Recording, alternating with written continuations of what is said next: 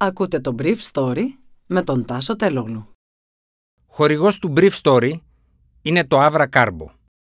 Avra Carbo, ένα ανθρακούχο, φυσικό, μεταλλικό νερό που προσφέρει sparkling εμπειρίες. Καλημέρα σας. Σήμερα είναι Τετάρτη 8 Δεκεμβρίου 2021 και θα ήθελα να μοιραστώ μαζί σας αυτά τα θέματα που μου έκανε εντύπωση. Στους 697 εκτινάσονται οι διασωληνωμένοι. Σταθερές οι εισαγωγές στα νοσοκομεία. Μείωση πάντως στο υλικό φορτίο των λιμάτων. 1.809 νεκροί από κορονοϊό σε ένα μήνα. Ο πρόεδρος Biden προειδοποιεί το Ρώσο πρόεδρο Πούτιν ότι αυτή τη φορά οι Ηνωμένες Πολιτείες θα κάνουν πράγματα που δεν έκαναν το 2014. Γερμανία και οι Ηνωμένες Πολιτείες συμφωνούν ότι σε περίπτωση ρωσικής εισβολής στην Ουκρανία θα σταματήσει η ροή φυσικού αερίου στον ρώσο-γερμανικό αγωγό Nord Stream 2. Και χθες συνέχισαν να πεθαίνουν στην Ελλάδα 100 άτομα ημερησίως από κορονοϊό, 99 μετρήθηκαν χθες σύμφωνα με την έκθεση του ΕΟΔΗ. Κατά τη χθεσινή ημέρα οι διασωληνώσεις ξέφυγαν φτάνοντας σε 697 πλησιάζοντας και πάλι το όριο των 700. Αισιόδοξο είναι το στοιχείο πάντως ότι η θετικότητα κοιμάθηκε σε σχετικά χαμηλά επίπεδα στο 1 και 18% με ένα τεράστιο αριθμό τεστ που προσέγγισε τις 600.000. Η Δυτική Αττική, ο Εύρος, η Θεσσαλονίκη και η Μύκονος βρίσκονταν λίγο πάνω ή λίγο κάτω από τα 100 κρούσματα σε 100.000 κατοίκους, ενώ για πρώτη ίσως εβδομάδα το αιικό φορτίο στα λίμματα έδειξε μια στασιμότητα και σε αρκετές πολύ σαφή σημάδια υποχώρησης. Ο καθηγητής Ηλίας Μόσχελος προέβλεψε χθες ότι τα εμβόλια θα αντέξουν στη μετάλλαξη όμικρον ακόμα και αν αποδειχθούν λιγότερο αποτελεσματικά και επισήμανε ότι σήμερα σκοτώνει ακόμα η μετάλλαξη Δέλτα, αυτή δηλαδή που κυριάρχησε την περασμένη άνοιξη.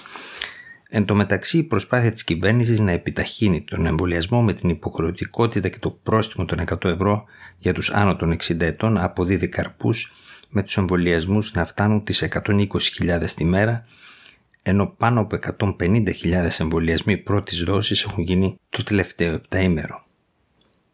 Από αυτούς που έχουν κλείσει ραντεβού ή έχουν εμβολιαστεί, πάνω από 70.000 πολίτες είναι άνω των 60 ετών. Η Ευρωπαϊκή Ένωση επέκρινε χθες, μια μέρα πριν από την επίσκεψη Μητσοτάκη στο Σότσι, τη Ρωσία για τις κινήσεις στρατευμάτων της στην Ουκρανική Μεθόριο, απειλώντας δια της Προέδρου της Ευρωπαϊκής Επιτροπής Ούρσουλα Φοντερ Λάιεν με επιβολή νέων κυρώσεων.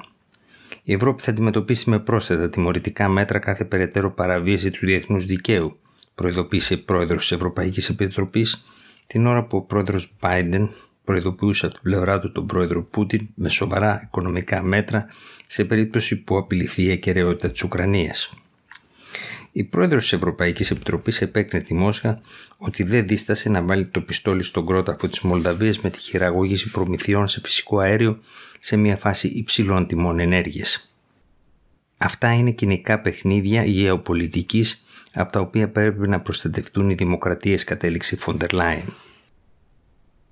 Χθες το βράδυ, ο πρόεδρος Biden μίλησε με τον Βλαντίμιρ Πούτιν, που τους ζήτησε νομικές εγγυήσεις ότι το ΝΑΤΟ δεν θα επεκταθεί ανατολικότερα, για παράδειγμα στην Ουκρανία. Ο εκπρόσωπος του Biden είπε μετά τη συνομιλία ότι τέτοιες εγγυήσεις δεν μπορούν να δοθούν. Αλλά μετά τη συνομιλία των δύο προέδρων, άρθηκαν από την Αμερικανική πλευρά όλες οι κυρώσεις για τον αγωγό Nord Stream 2, διευκολύνοντας τη σημερινή αποστολή του Πρωθυπουργού Κυριάκου Μητσοτάκη στο Σότσι όπου θα ζητήσει τη βοήθεια του Ρώσου Προέδρου στο ενεργειακό πρόβλημα της χώρας. Η Γερμανία πάντως φαίνεται να έχει συμφωνήσει να διακόψει τη ροή φυσικού αερίου στο Nord Stream 2 στην περίπτωση που η Ρωσία εισβάλλει στην Ουκρανία σύμφωνα με πληροφορίες από τη Ουάσιγκτον.